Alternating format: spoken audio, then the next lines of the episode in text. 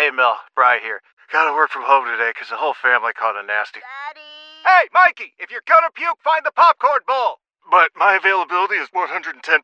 Coincidentally, so is my fever. Kidding.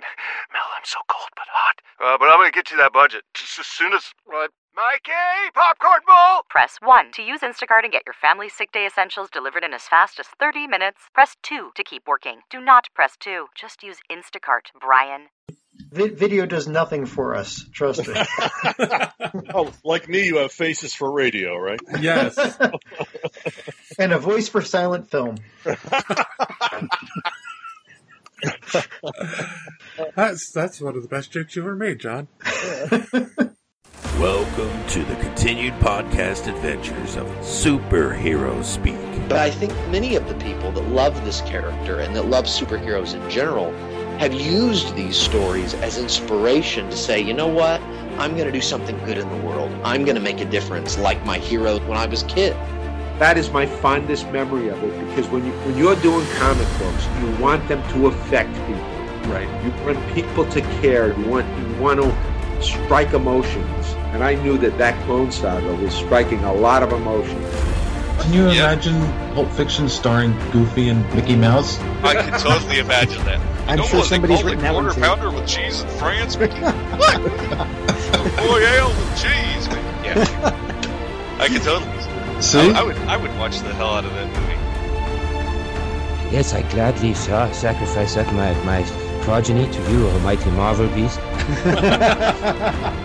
But Neal Adams is somewhere going, hmm, it's, my time. Uh, How do you measure success? Hey everyone, you are listening to Superhero Speak, and I'm your host Dave. And John. And this week, boys and girls, JD is off on special assignment, uh, but we brought in a very special guest with us this week. He is a prolific comic book writer. Uh, he has worked on such titles as The Punisher, um, and of course Savage Tales, of course, and Robin. But I believe he's probably best known for, and he might correct me on this, as uh, the co-creator of Bane uh, from the Batman books. So, without further ado, of course, I'm talking about the one and only Chuck Dixon. How are you doing, sir? I am doing very well, thank you. Good to And, be uh, here. Good to be here. Yeah, thanks. So uh, w- w- here, here's the the main question: What was your favorite Super Bowl commercial? I mean, forget the other stuff. We gotta get yeah. to the important things, right? yeah, none of that's important. Uh, I, I, I guess just because they showed it so often, that the one with Harrison Ford, I like that one. Oh yeah, yeah, I caught that one. Yeah. Where he's yelling at the dog, and the dog. Yeah. It, there was a Amazon Alexa one. I I liked the the Bud Light commercial with the Game of Thrones twist at the end. Like you weren't expecting it. yeah. I might have left the room for that one. I don't remember that. One. Oh, oh, so so it starts off like they had the Bud Light commercial earlier in the in the Super Bowl.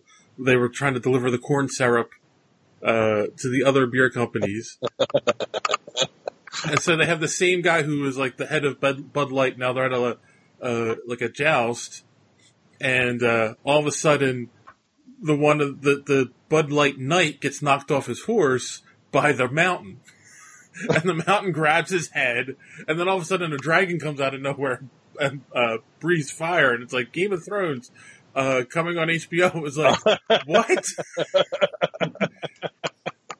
Yeah, I did I- see the I did see the one with the uh, Bud Light with the Trojan horse uh, set like three thousand years after the Trojan horse, but Uh, nobody nobody at Bud opened a uh, history book recently. So no, no, no. I, actually, the Harrison Ford one you mentioned, I was surprised Harrison Ford didn't die at the end.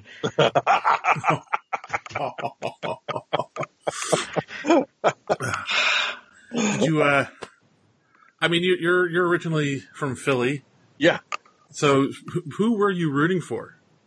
um, well, I don't know. I kind of wanted to see the Patriots win just because everybody else didn't.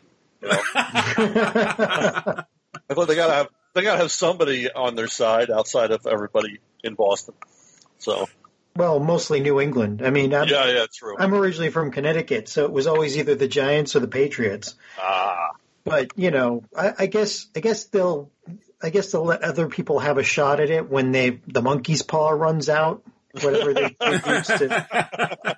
Well, what is it? Nine times in the last twenty three games? Uh, it's Yeah. crazy. yeah, it is. It is. But you know, hey, I remember when it was the Dallas Cowboys, so everybody hated them.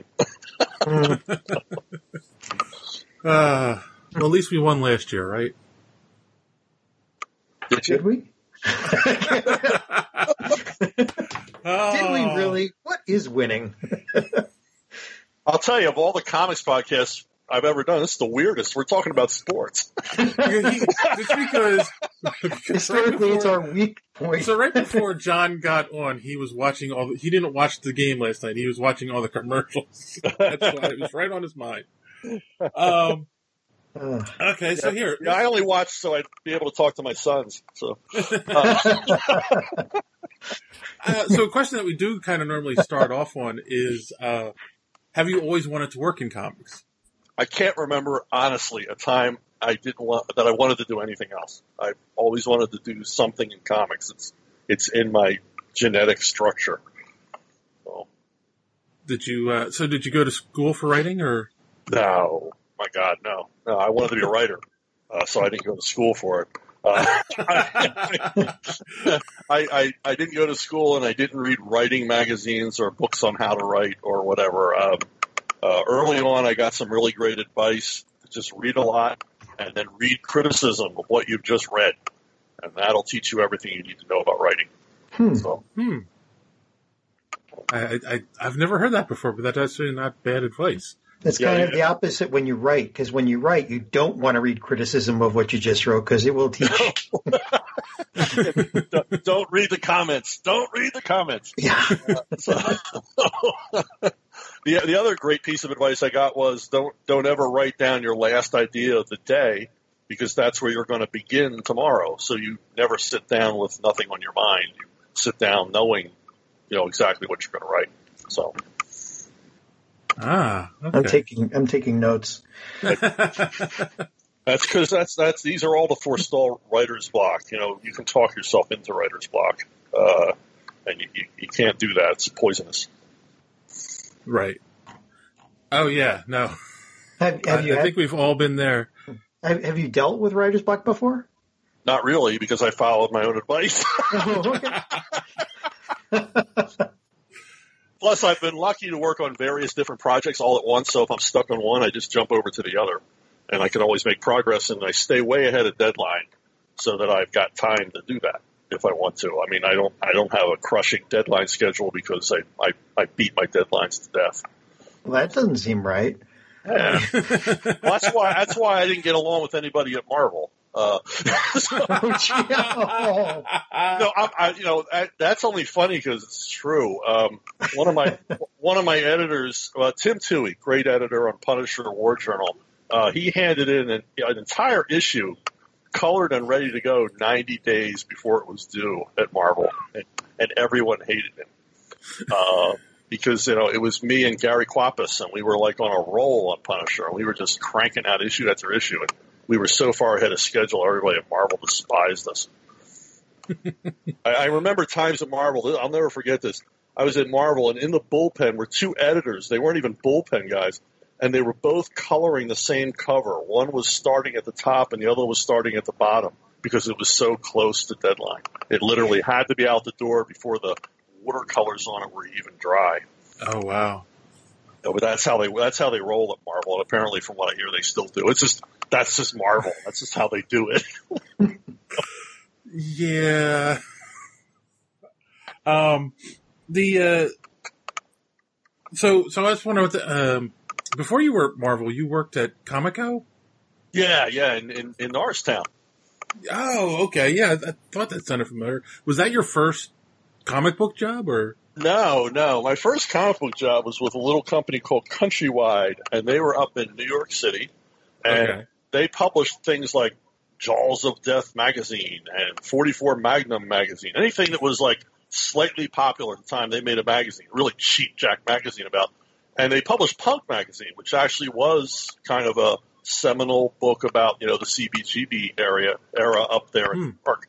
Uh, so that was actually legitimate, uh, you know, uh, and Punk kind of lends itself to Cheap Jack, so that was cool. And they, they wanted to do, they saw that sales figures on heavy metal early on, and they wanted to do a, a knockoff of heavy metal called Gasm. and so, That's subtle. yeah, subtle. Uh, so I worked on the first three issues. I uh, I wrote and penciled and inked and lettered my own comics. And at the first meeting, they said, "Can you do 11 pages by next Friday?" And I said, "Well, what do you want the story to be about?" And the guy said, "I want 11 pages by next Friday." oh, So it was 40. It was 40 bucks a page for everything. I just told you, uh, writing, lettering, just 40 bucks. And I was in hog heaven because I was getting paid to do comics. And uh, that was my first work, and it was probably 79. So ah, have you uh, have you done any art since then? Uh, I did a, a one shot book during the black and white glut in the 80s for Eclipse called Radio Boy. It was a, it was a, a manga satire. Okay. And I penciled it, and uh, the Jim Mangle, uh, legendary cartoonist, inked it. Uh, so it looked great.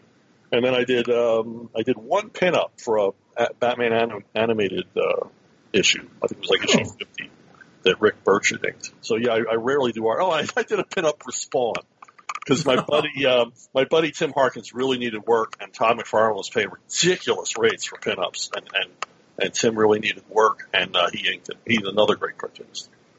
Oh, cool. Yeah, but but I never, I never, I never, you know, put the the uh, the work into actually being a really good cartoonist that that you know really good cartoonists needed to do. So Right, right. Okay.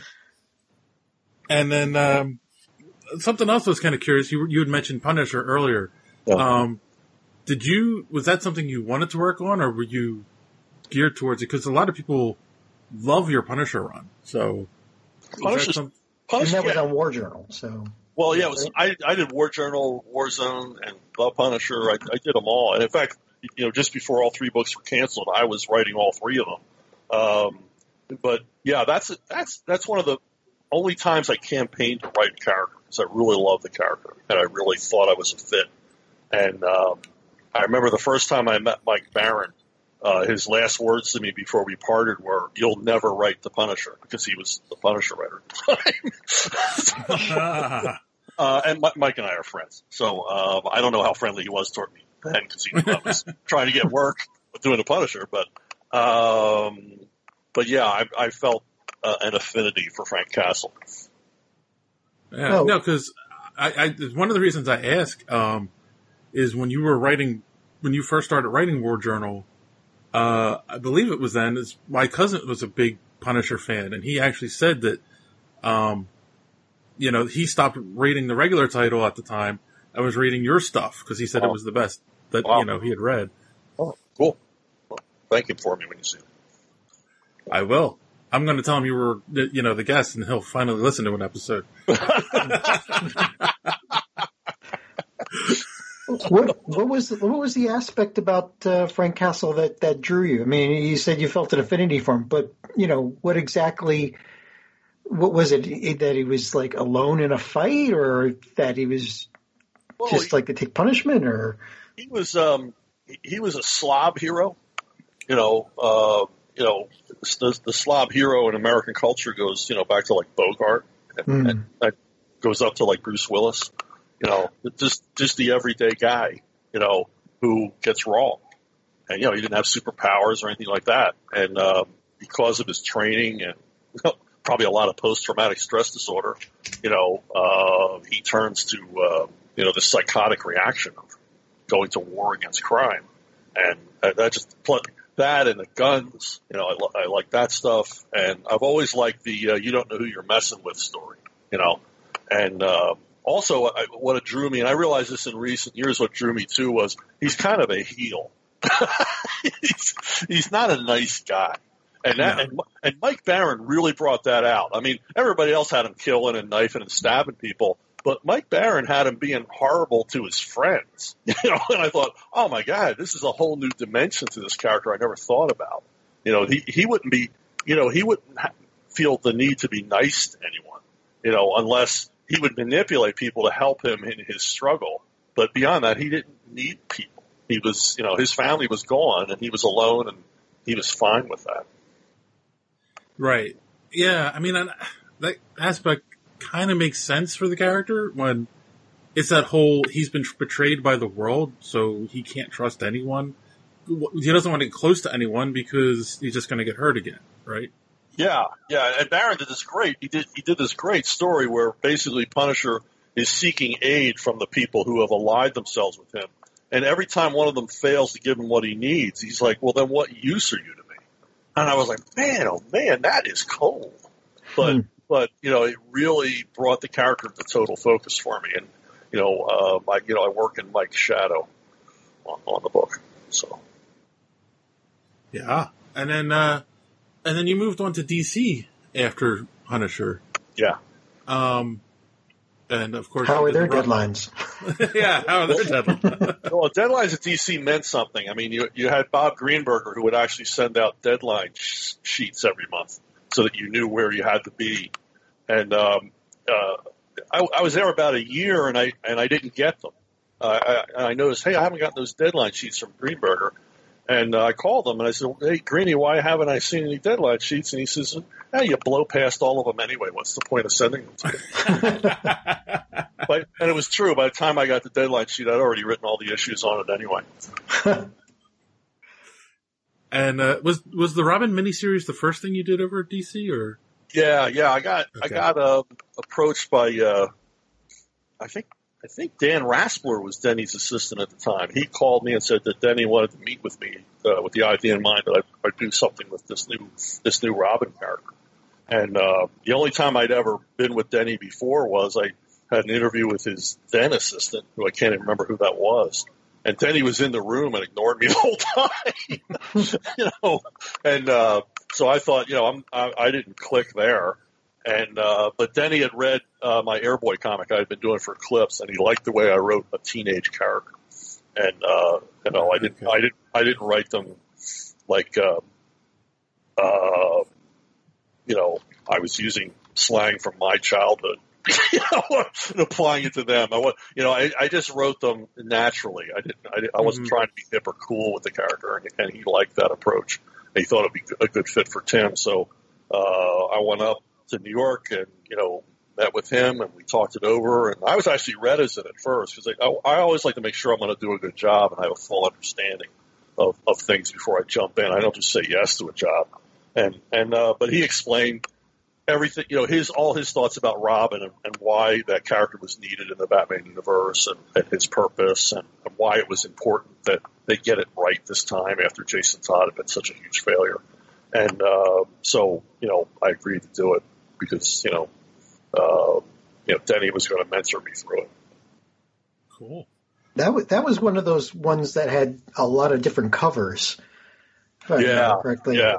I've got I've got a few in my basement right now. I still have copies of that actually. Yeah, I think there's there's copies everywhere. That thing was that they went they went back to press so much on that first miniseries and particularly the second miniseries that you know it was reprinted in every permutation imaginable. Hmm. I mean, I would go up to DC and the the uh, circulation guy would come running out to the elevator banks to meet me. We're going back to press. they were they were so happy. Because initially, initially, you know, I said, "What do you think this is going to sell?" You know, just curious. I mean, what are your expectations for this? And they said, ah, "It'll probably do about as well as the uh, the Catwoman launch, which was which was 175,000 copies." And you know, we were like, "My God, I can't. Even, I don't even know how many." We, we were way up there. And uh, so I'm curious too. You know, at the time, I don't even think people thought of Robin as a you know on his own kind of a, a character. Yeah. So so so when you when you're approached and say do a Robin miniseries, not a Batman and Robin miniseries, a Robin miniseries, like what kind of things go through your head? Well, that's kind of what I discussed with Denny. I mean, I was right up front with him. I said, I don't see the reason for Robin, you know, because the fans always like Batman on his own. Mm-hmm. and Denny explained that, well, the, in this case, the fans are wrong uh, because when Batman's on his own, sales go down. so so someone out there likes Robin. Mm-hmm. And and he said also Robin and Alfred were necessary to the Batman mythos because they grounded Bruce Wayne in a reality uh, where he actually had a, a quote unquote family that he was responsible for. He had someone to come home to. He said without those two characters, he's just some psycho running around on the rooftops, and and and it's hard to care about someone like that long term.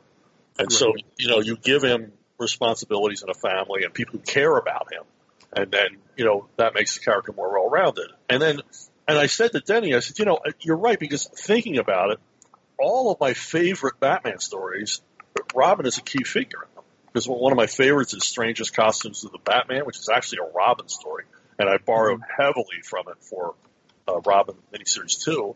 And then you know Robin dies at dawn. I mean, it goes on and on. I, I, all my favorite Batman stories have Robin in them. So uh, you know, I was a fan. You guys are fans. Sometimes we're wrong. yeah. yeah, that is very true. Yeah, yeah, yeah. If you always get what you want, why, you wouldn't be happy. Yes. No, no. I mean, and that's you know, I think that's the important job of you know writers and editors to sit there and go, you know, let's give a left turn to this character that they're not expecting. You know? Yeah. Yeah, yeah, you've got to, you've got to, you know, you got to give the readers what they want and what they expect, but not exactly in the way they expected it. Right, right. You've got to be true to the core of the characters.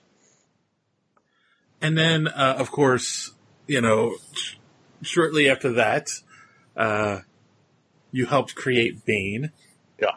And one of people's favorite Batman villains to this day.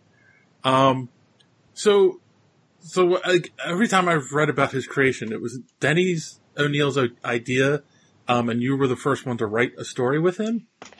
Well, the, the, going into Nightfall, Denny had laid out Nightfall, and our first Nightfall summit was like three days. You know, Hmm. spent closeted all of us together. while while Denny explained, um, oh, we were closeted in a very nice place. It's this fabulous resort up on the Hudson. It's, real, it's back when they that's back when they spent money on us. Uh, they they they, uh, they uh, uh, Denny had Nightfall pretty much mapped out. Or I don't, I don't mean pretty much mapped out. He had it mapped out. I mean, he knew it was a two year thing, and and and these were the steps. These were the dramatic high points. Here was what was going to happen, and uh, it was our job to fill all that in and dramatize it, just turn it into a hell of a story. And um, at that, we at, that retreat ended with us knowing we needed a brand new villain, knowing that he was addicted to venom, knowing that he was Batman's intellectual and physical equal, and that's all we knew.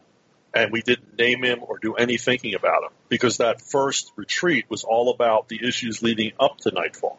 All of the work we were doing, laying the groundwork for Nightfall, that the readers had no idea we were doing, that they didn't know we were all working in one direction together. And then um, before the second retreat, well, we needed this guy filled in, you know. So we had a kind of a mini meeting, a two day mini meeting. uh, Denny and a lot of the creators actually came to my hometown because my wife was eight months pregnant. I was like, I can't leave her. So they came to my town, uh, well, Lancaster, Pennsylvania is where I was living at the time.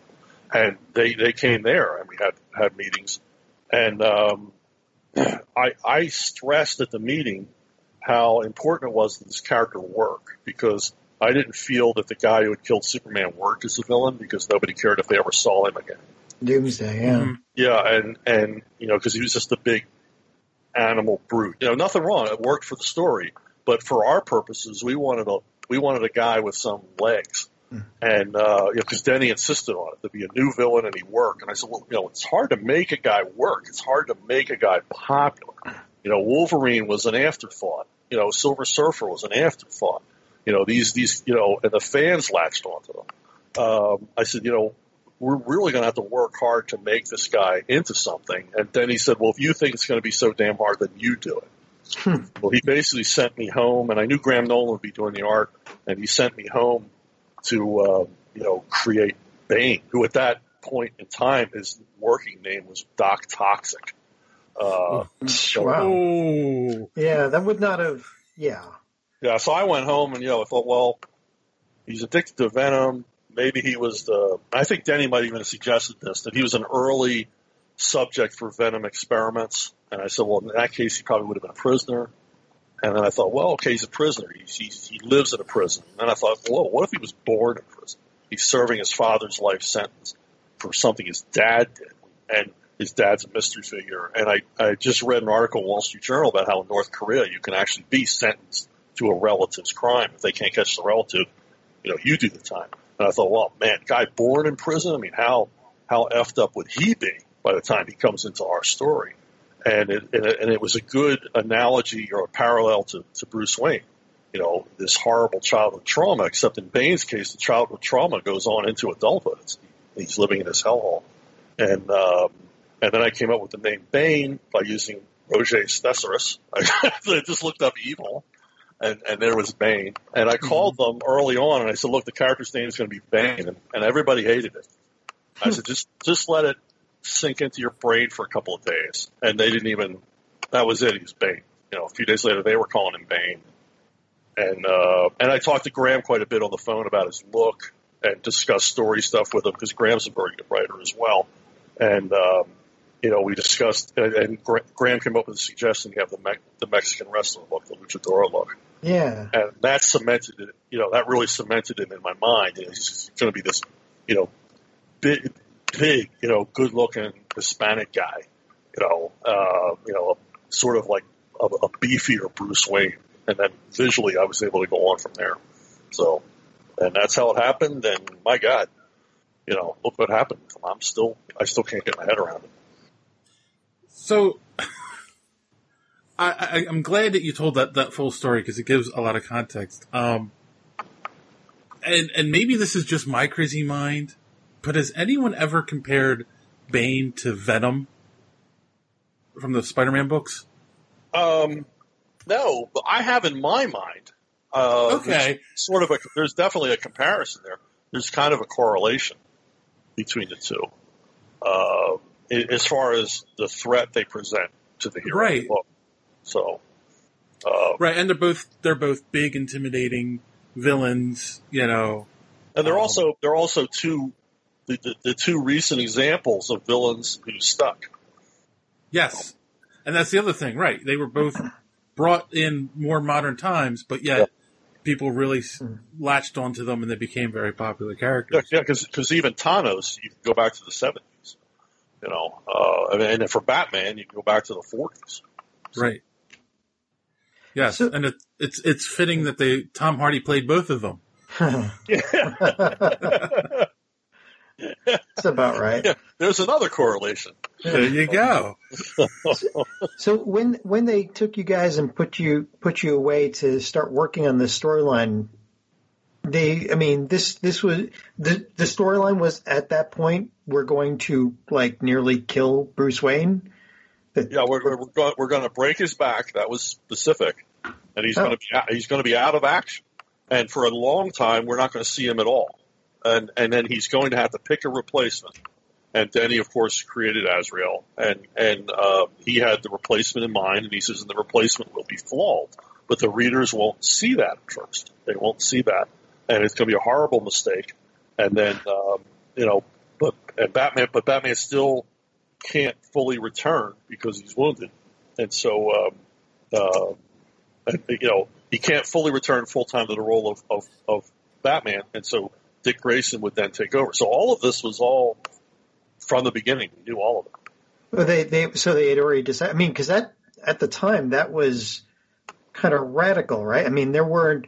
I don't. I can't remember like any storylines uh, involving any major characters back then before that that were you know like well, let, how about we really mess with the universe and take out one of our big guns?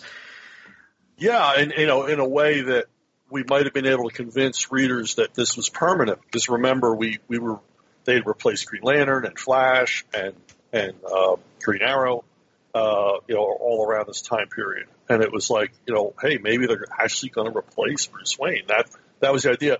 Denny Denny hated the idea of doing a stunt. That's what he called them stunts, hmm. where you did something to up sales for a few months and then everything went back to normal. He says, let's really make this a, an epic event, a story where it's it's it was worth doing as a story. It wasn't we're not just doing it for the sheer uh, purpose of exploitation. that we're actually working all our storytelling muscles to tell a story that the readers are really going to love.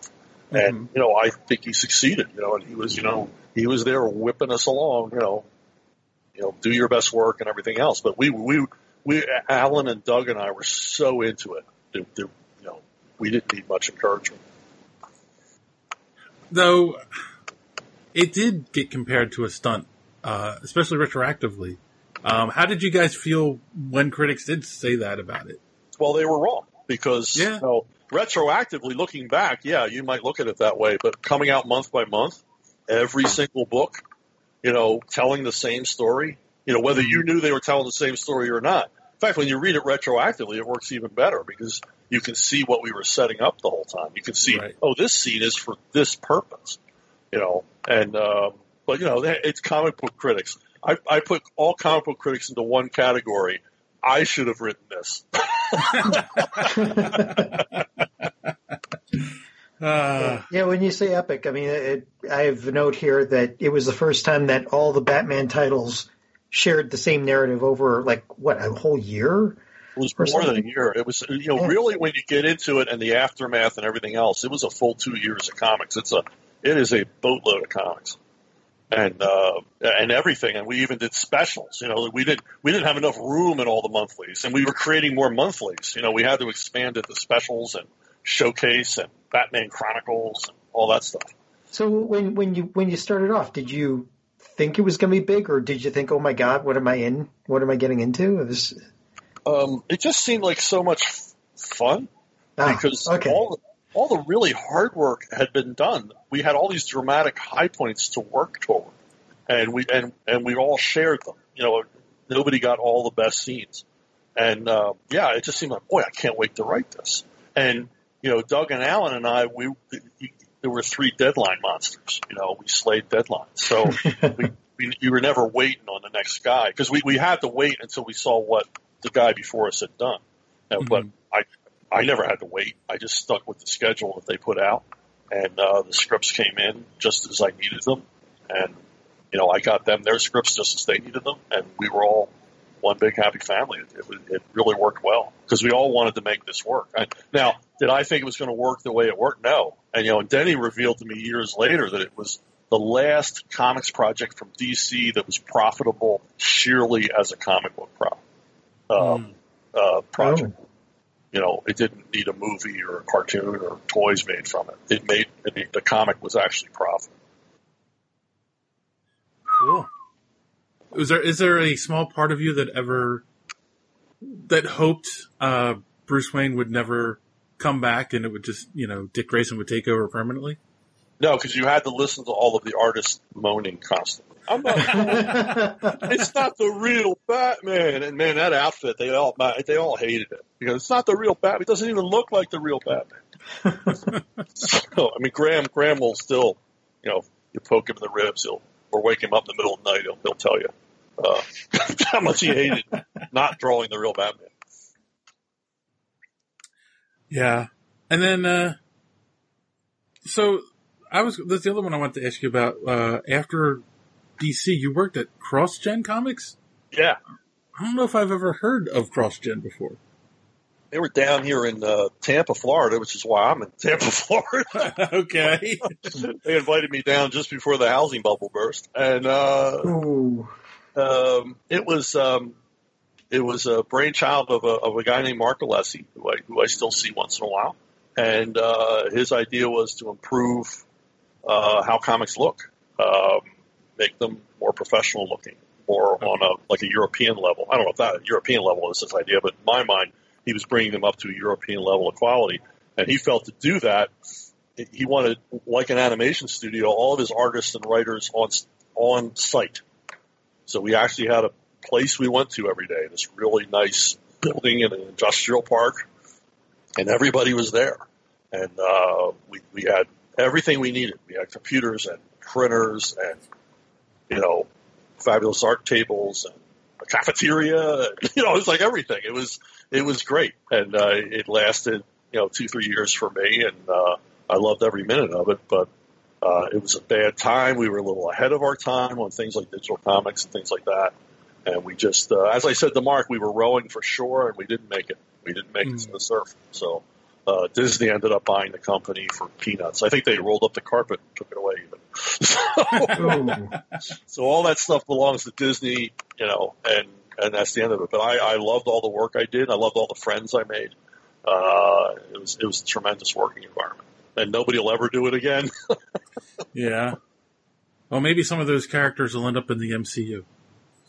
I hope not. and here comes the Z team. yeah, it's the new, new, new universe. um, and then of course, besides comic work, you you write uh, novels as well. Yeah, yeah. When I left CrossGen, uh, I wasn't welcome back at DC, or and I wasn't welcome back at Marvel, and uh, there wasn't a whole lot going on in the independent market then. So uh, the only people that were really hiring me on a regular basis was Bongo to write Simpsons comics, which I loved mm. writing, and uh, they gave they gave me a lot of work, but not enough. So um, I turned to writing novels because I didn't need a gatekeeper, and most importantly, I didn't need an artist. I could just write, you know, at my own speed and publish them myself and, and reap the rewards. Uh, and you know that worked out for me. You know, I never wanted to be a prose writer. I'm a comic book writer. I never wanted to be anything else. Right. I'm not one of those guys like I've got my screenplay here. No, I was like comic books. I love writing comic books. Prose is okay. I, I like it. I'm more comfortable with it now, but it's it's not my uh, it's not what God put me on earth to do. Right, but now isn't one of your uh, characters being turned into a TV series? Yeah, um, uh, Sylvester Stallone's Balboa Productions is turning uh, Levon Cade into a uh, television series. It'll either be for premium cable or basic cable. They promised me they will not go to the networks, for which I was grateful. So, okay. so it'll it'll stay just as violent and bloodthirsty and nihilistic as I wrote in the novels. And and, and you know, Stallone, I, he makes me call him Sly. Sly, Sly will, will uh, I, I, was always Sir and Mr. Stallone. No, call me Sly. Okay, okay, you know, uh, so he, you know, I, it's in, it couldn't be in better hands. And he totally understands the property and, well, hell, this guy understands how to make an action movie. So. Cool. I mean, how, like, I, how did that even come about? How did you, did he just read the book and like it and, and contact you or? Well, I, I did a, I did an Expendables prequel comic for Dynamite, and okay. uh, I did it off of his screenplay because you know the movie wasn't going to be out for another year. And um, after it came out, like, and then the movie came out, I get this phone call, and they said, "Would you hold for a call from Sylvester Stallone?" And I said, "Well, which one of my friends is this?" Right? And, but it was him and he told me how much he liked it and how much I understood the Expendables based on his screenplay, not how the movie came out, but based on what he was trying to do with the movie, which is vastly different. And he uh, he really liked it, and would I like to talk to him about Expendables too? uh, which we did, and he had me he had the studio fly me out for a production meeting. It didn't go anywhere, but I you know I got to be in a production meeting with him and and we sort of developed a relationship. And we were at the production meeting finishing each other's sentences, and um, so uh, you know he started looking at my other work, and he really liked he really liked both of my novel series. He liked Bad Times, which he suggested to Millennium they make into a film series, which they didn't. They didn't want to, and he and he really liked Levon Cade. And so, you know, since that time, he's been trying to find homes for them. And then when he got this production deal, and he's you know he's got his own fully financed production company with distribution, everything's set. He's in creative control. This was one of the first projects he wanted to do. Awesome. Yeah, it is. I mean, that's it's really cool. The guy is just an awesome. You I mean people in Hollywood they forget you the minute they hang up the phone, but not him. Not him, man. He he found me work for Lionsgate writing web content and stuff like that. You know, it was a period when I really needed paying work, and, and he found me work. He, he he just simply never forgot about it. Oh wow! Yeah, yeah, he's a good guy, really good guy. I've heard that about him, so yeah. that's cool. Yeah. Um, so what is your like? What are your hopes for the series? Like, you know, I mean, you know, I'm just saying, like, you want to do? Would would you be happy if it was like ten episode arcs for, per book, or like what? Do Oh you, yeah, do yeah, that that'd be fine with me. You know, it's like, well, the key to these things is as long as it goes five seasons. You know, so if it goes five seasons, my great grandchildren will be sent to college. Exactly.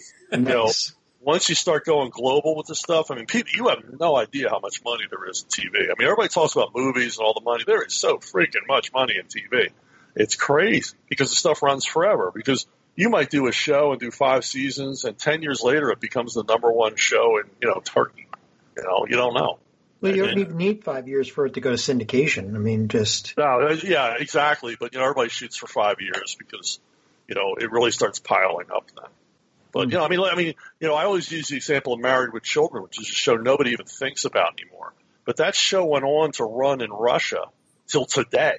I mean, they Yeah. they- in Russia, made in Russia, so they had to make new episodes because the show went on after you know we had canceled it here. So they wrote, they started writing their own stories, and and it's in a lot of different countries in its own versions, and all that money comes back to the people who created it. You know, and, and that's billions of dollars, billions of dollars. Well, I hope I hope uh, what ha- what happened to Jim Butcher and the Dresden Files doesn't happen oh, to you. don't even mention that. I don't think so because I, I- like I said, I'm in good hands. I mean, um, we're on such of the same page about Yeah. what this should be like and, and everything else. I mean, I, I have an understanding of how Sly's mind works on this stuff, and Well- and and getting to know him as well, and finding out from not from him, but from people around him what he contributed to all the movies he was in. You know, Yeah. just by saying, "Well, what if we did this and what if we did that?" He just guy just has an understanding of what audiences want to see. Wow, that that that's really cool, and it just shows. I think um, for people out there who who are listening who might want to be writers, that like just because you know you work in comics and you love that, and you have a down period, doesn't mean you stop writing. You know, and you Well, wrote some no, you know. I, I mean, and yeah, I mean, I'm just a compulsive writer. I mean, every you know, every writer can't do that. You know, not that No, there's anything but- wrong with that, but I just can't stop myself. it's got to come out somewhere, otherwise, I'll, you know, I'll be up in a tower with a rifle or something. I guess. Boy, I hope this doesn't come back to bite me. Uh, that, that's eighty-year-old found in tower after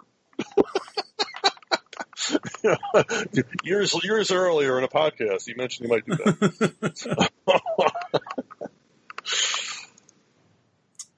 yeah. So let's. Uh, yeah, took the wind out of your sails with that one. Okay. um, Not that hard to do. Yeah, so Uh, what is what, what is a piece of advice that you give young people who talk to you who want to you know start writing? Well, it, it you know, um, don't think that you have to be taught how to write. Uh, you either can or you can't, and almost everyone can. Everyone can tell a story. I mean, if you can tell somebody a shaggy dog joke, you know, story, you know, you can tell a story. And uh, my good buddy Gary Kwapisz always says, you know, if you've got a burning desire to tell a story, uh, just tell it and don't worry about form or you know spelling. He certainly doesn't when he writes. He's the worst speller I've ever met, but he's a good writer. You know, he, he, he knows how comics work and he does a great story. So don't worry about any of that, and, and just go for it. Uh, you know, that's what editors are for. And uh, you know, just write and write and write and write. You know, uh, and don't don't listen to like naysayers. I mean, uh, writers are the worst. like to hang out with. I don't hang out with a lot of writers because, because they'll they'll they're all they all think they're being sly by saying stuff that you know that make you think too hard about your writing. Uh, it's all gamesmanship, and uh, I reject all of that. I mean, I, things like the all the Joseph Campbell Power of Myth stuff. Uh, I was like, no, reject all that. Don't don't go near any of that stuff. It, it'll the hero's journey, that stuff. It'll make you crazy. That those books are written so that Hollywood producers think they understand what story writing is like. But for real writers, you, you just you, you just balls to the wall. You're just throwing crap out there until something sticks. I mean, you just got to go wild. The idea that there's only a few plot lines in existence and every story has to follow the same progression, that's just pure BS. So I guess that's why Pirates of the Cretaceous is so weird. Uh, I mean, you talk about throwing things to get at the wall until they stick. Yeah. well, I mean, I, write- I'm, I, you know, Pirates of Cretaceous. It's my sixth book in my Bad Time series. It's a time travel series, and I finally get to dinosaurs because you know you can't can't write a time travel series and not get the dinosaurs. Of course not. No. Especially since the series is kind of my toy soldier fantasies about you know military action and history and stuff like that. So There's only two things you do with time travel. You go back and kill Hitler, and then and then you go see the dinosaurs. It's basically it. And I, I, I've, I've avoided the Nazi thing because they, you know, that's been done to death. Uh, but you can't do dinosaurs to death. I'm sorry. You could make six dinosaur movies a year, and as long as they were decent, people would go see them. well, I mean, given they did like seven Transformers movies and people kept watching, then yeah, yeah, yeah, no, right, right. And and they have like uh, what uh, a one percent of the audience that dinosaurs have. Everybody loves dinosaurs, and if you don't love dinosaurs, I, you know, I don't even want to know you. So, yeah, La- Larry Hama told me a little like a couple of years ago. He was a kid. His his intro line when he met new kids was to say, "Do you like dinosaurs?" And if they did, th- he could be their friend. If they didn't, he couldn't be their friend. and I thought, well, that's that's pretty cool. I said, I think I had that same criteria. I just didn't come out and ask it. I can't. I, I don't know if I've ever met a kid who didn't like dinosaurs in some way or another. No, no, because there's everything to love about them. Yes. They're they're dangerous and scary, and they don't exist anymore. exactly. So, I kind of I kind of deal with that in Pirates of the Cretaceous. Why you couldn't bring dinosaurs back now? It just wouldn't. You know, they couldn't live because the Earth is so Um, big. All right. Well, since John brought it up, uh, book six is out or out for pre-order. It's right? it's for pre-order on Kindle. It'll be available for pre-order on paperback probably next week, and uh, it comes out at the end of the month. Oh, okay, cool. Um, all right, so I'm going to ask a dangerous question. Uh-oh. Uh, We, we, we alluded to it a little bit. We didn't really. We talked about it. Um, what did you? Let's start with you know, uh, Dark Knight Rises. What did you think of the movie and the portrayal of Bane in that movie? Wow, I've never been asked this before. and his voice, Uh, and do it in his voice. no, I can't, I can't. The only thing, the only line I can do in his voice, you know how if you do an impression, sometimes you can only do one sentence. You know, uh, you can't do the whole. Some guy took Dark Knight Rises, seen the trailer, and and all of Bane's dialogue he he redubbed, and and all Bane talks about is fiber, getting enough fiber in your diet. so the only Bane line I can do is, "So what did you have for breakfast?" which, which is in, in the movie, or it's nothing I wrote. So I, Was that you know, what you guys envisioned of him sounding like when, when you no, the character? no, I, no, I, I, I thought in the first cartoon he was in, Henry Silva nailed it because Henry Silva was awesome, and Danny Trejo did a great job. Oh, Because Danny Trejo, of course. He's, he's, you know, he's Hispanic. You know, I mean, he's got to be Hispanic. And he Uh, sounds he sounds mean. Oh yeah, yeah. I mean, Danny Trejo. My God, you wouldn't want to hear that voice coming out of the dark at the foot of your bed at midnight. That's for damn sure. Uh, so, um, yeah, it the the I you know Dark Knight Rises was good because it erased the horrible Bane impression uh, made in Batman and Robin. So and and they they presented him as a chess player and a mastermind, but you know in the end he wasn't the ultimate mastermind, which was a little disappointing for me. And uh, but you know, and they made him a household name. I mean, he was popular with comic fans, but now he's popular with everybody knows who he is, which is which is astounding to me. And um, and now they'll he's permanently part of the canon. There's no getting rid of him, uh, and he'll be around again. Maybe next time they'll they'll make it something closer to the comic book version. which would make him a lot. That, that's going to be hard to write because, I mean, you, you the way the character is formed, he is like you said, he is like a perfect anti-Batman, I guess, or he Yeah. just. I mean, he's his mental and physical equal or superior in some cases. So if they did write him true to form, it would be quite a I mean, it would be an awesome movie if they wrote it properly. Well, if they if they can make him as frightening as they make him in the video games, Yeah. Because I mean I don't play video games, but people that I know say they, it's actually the only time they've been scared in a video game is when Bane shows up. So Yeah, I hate the Bane levels. yeah, every- everybody does. Everybody does. That and the Killer Croc level in the first one, but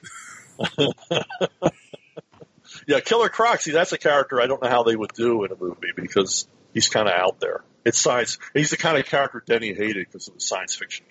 Yeah.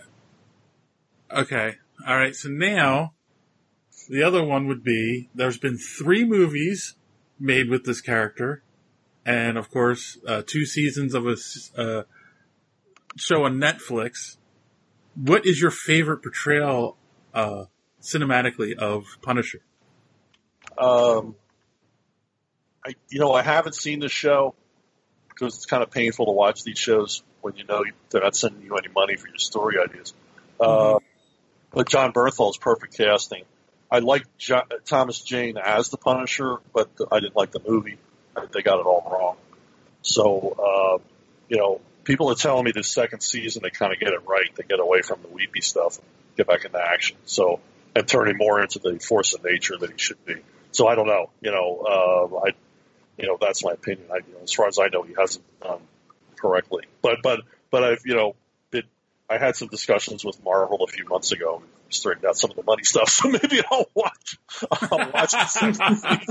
You know, it's it's difficult to sit and watch something and you're like, oh my god, they stole this from me and that from me. You know, uh, when I saw the Thomas Jane version, the entire popsicle sequence is, you know, it's like Johnny Romita Jr. storyboarded it, and I provided the dialogue. I mean, they just they just took it right from the comic. And my only reward was is the audience enjoyed it so much. They they they were laughing so hard at that scene. I thought, well, that's that's all I'm getting out of this. yeah. Is is it hard to deal with getting residuals or, or paid for the for your ideas? Because it sounds like you're struggling with that on several fronts, and I've we, of course we've heard that from a lot of other creators. Um, Well, it, it used to be easy because you you had a relationship with the guy in charge. You know, um, I mean, back when it was you know DeFalco running Marvel or Levitz running DC, you just called them on the phone. You know, they knew who you were. You know, because you had lunch with them or seen them around the offices. And uh, I remember on Batman Begins, the uh, does it come in black scene where he picks out the Batmobile uh, I called Paul Levitz uh, at the urging of my editors. They said, you know, call him, call him, call him. I said, called them and said, you know, I'm the first guy to write that scene because up till me, they always had Batman and Alfred build the Batmobile. hmm. And, and even when I was a kid, I thought that's a step too far. I mean, he's the world's greatest detective and world's greatest fighter and world's greatest, and he's an automotive engineer. and, and not and only an aeronautics engineer, and yeah, and not only that, scientist. He, didn't just build a car; he built the greatest car in the world. And it's like, okay, this is a little much. And so, you know, I was the first one to actually have him go to Wayne Tech and look at, you know, military options and say, uh, hey, could I have one of them for home use? And uh, so Paul said, well, let me take a look at the issue. And then he got back to me like an hour later. He says, we're cutting you a check. So wow, that's how it used to work. Now you got to go through a bunch of people, but you know, I dealt with someone at Marvel who was pretty high up, and he was really nice about it. And he explained what the deal was on using characters, because at DC we had paper on all the characters. I mean, we are legally they are legally bound to pay us a percentage. Mhm. Marvel's nothing. There's there, there's no paper. It was work for hire. You know, the work for hire agreement was on the back of your checks. You know, you were giving this stuff away but uh, you know they are changing their tune on that and offering for the the TV stuff anyway. You know, flat rate deals where they pay you for every appearance. So that's nice. I mean, I, I you know that's fair enough. do you think that's happening because there's so many independents now coming up, and you can't really get good talent if you're going to treat the talent so badly, and it, that gets around? Well, I don't think they're ever interested in having me work for them again, so that's not an impetus for them. Uh, I think basically uh, they don't need the bad PR of a bunch of people complaining. You know, oh, this character made, you know, he was in a billion dollar movie and I got, I got nothing.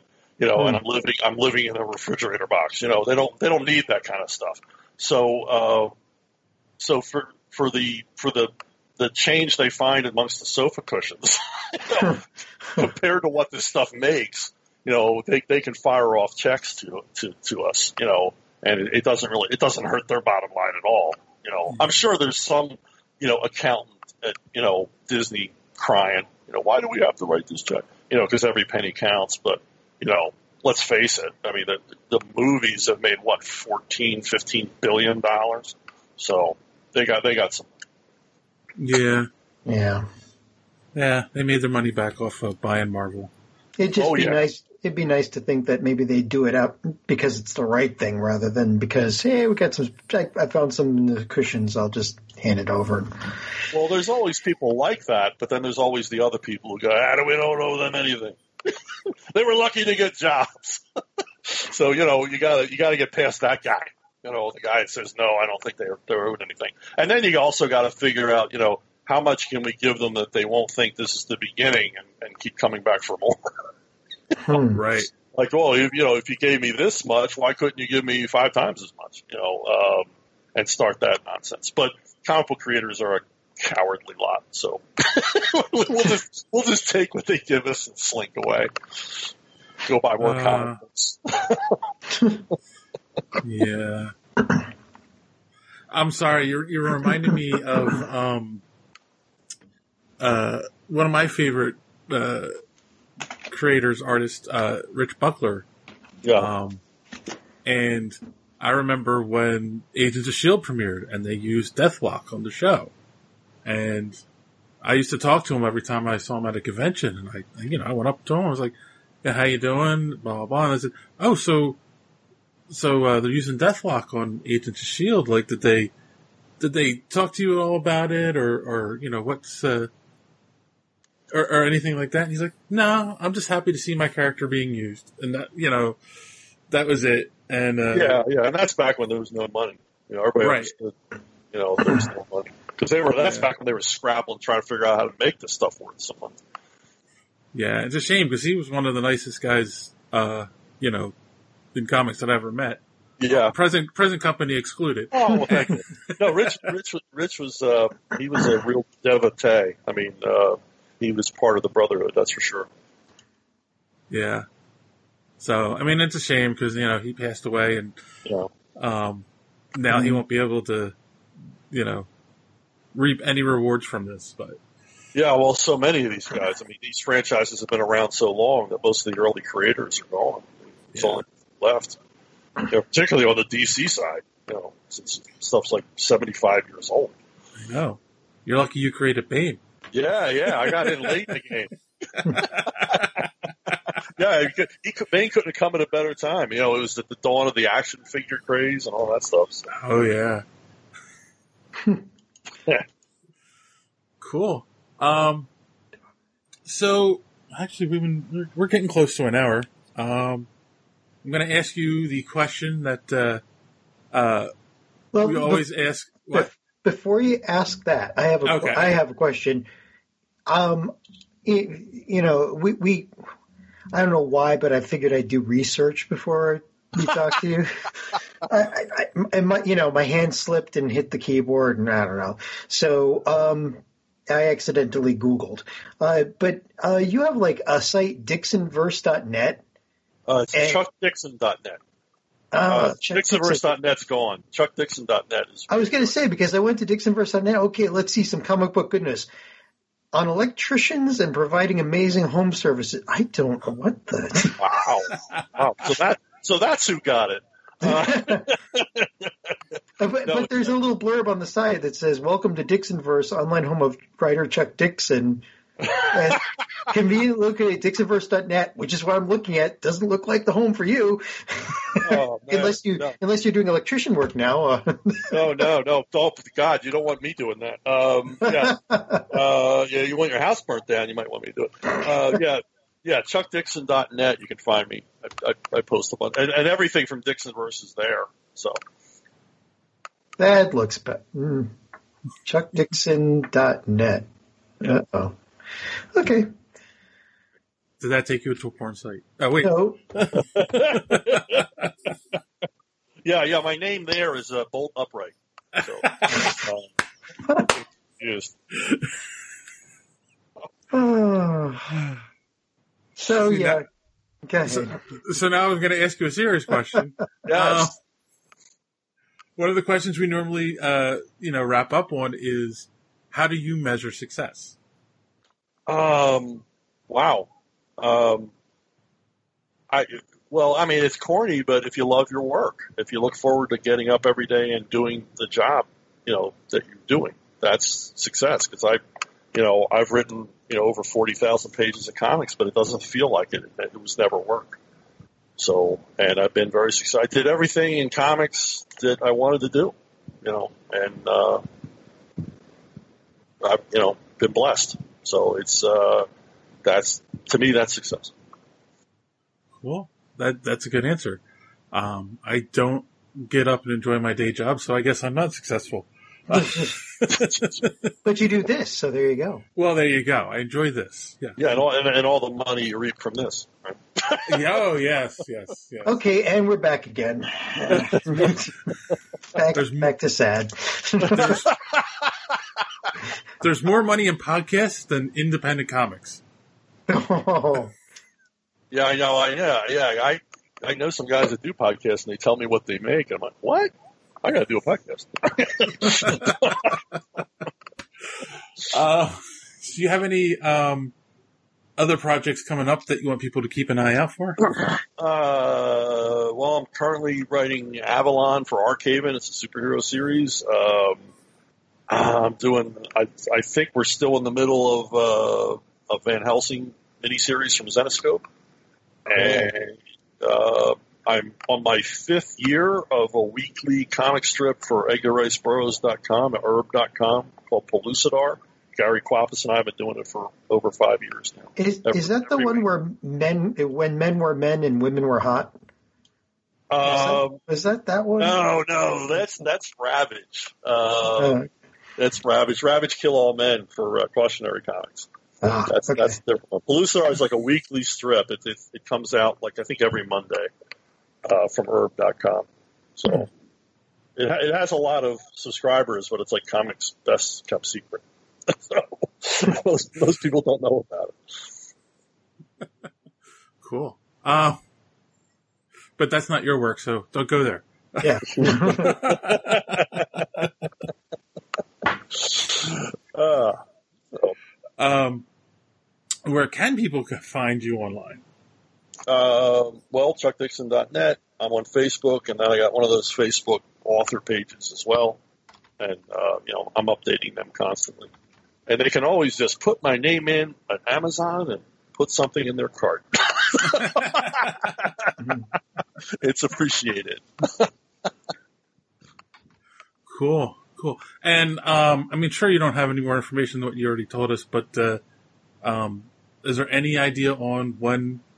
Uh, oh shoot, my mind just went blank. Sorry, the show will be on uh, TV. I guess because you haven't found a home for it yet. So No, no, we haven't found a home for it. I mean, they, I mean, you know, there are people on salary working on it. I mean, they've got a, a showrunner and they're out scouting locations, and there's someone writing the first scripts.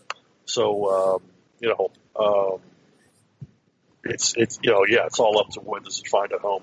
That, that's the thing. I mean, even after they say yes in Hollywood, it's it's another six months to a year before you actually Right. see anything happen. But things are happening. I'm in contact with. I finally asked Sly to give me like a number two guy so I could pester him with questions, and uh, he gave me this guy uh, to talk to, and, and he keeps me updated as to where they are. But I'm not one of those. Is something happening today? right, Uh, right, right. not every, no, it's every couple of months or something. Is there anything you need, or you know, just anything to tell me? Because because everything they tell me that I can use to promote the books is good for me too. so I'm I'm Right. dying. I'm dying for first photos because then hey, I can sell some books with this. Right. I'm gonna say so. So then, once you have more information, or maybe when they announce, make announcements, maybe you can come back on and talk about it. Oh, absolutely, absolutely. Because I'll I'll I'll know more. I won't be able to. Say, oh, no, I don't know. I don't know that. No, stop asking me that. I don't know. Cool. awesome. Well, it has been a pleasure talking with you. Oh, this was fun. I enjoyed it. Cool. And to all of our listeners, as always, thanks for listening. Don't let your cape get caught in the door. Have a good week.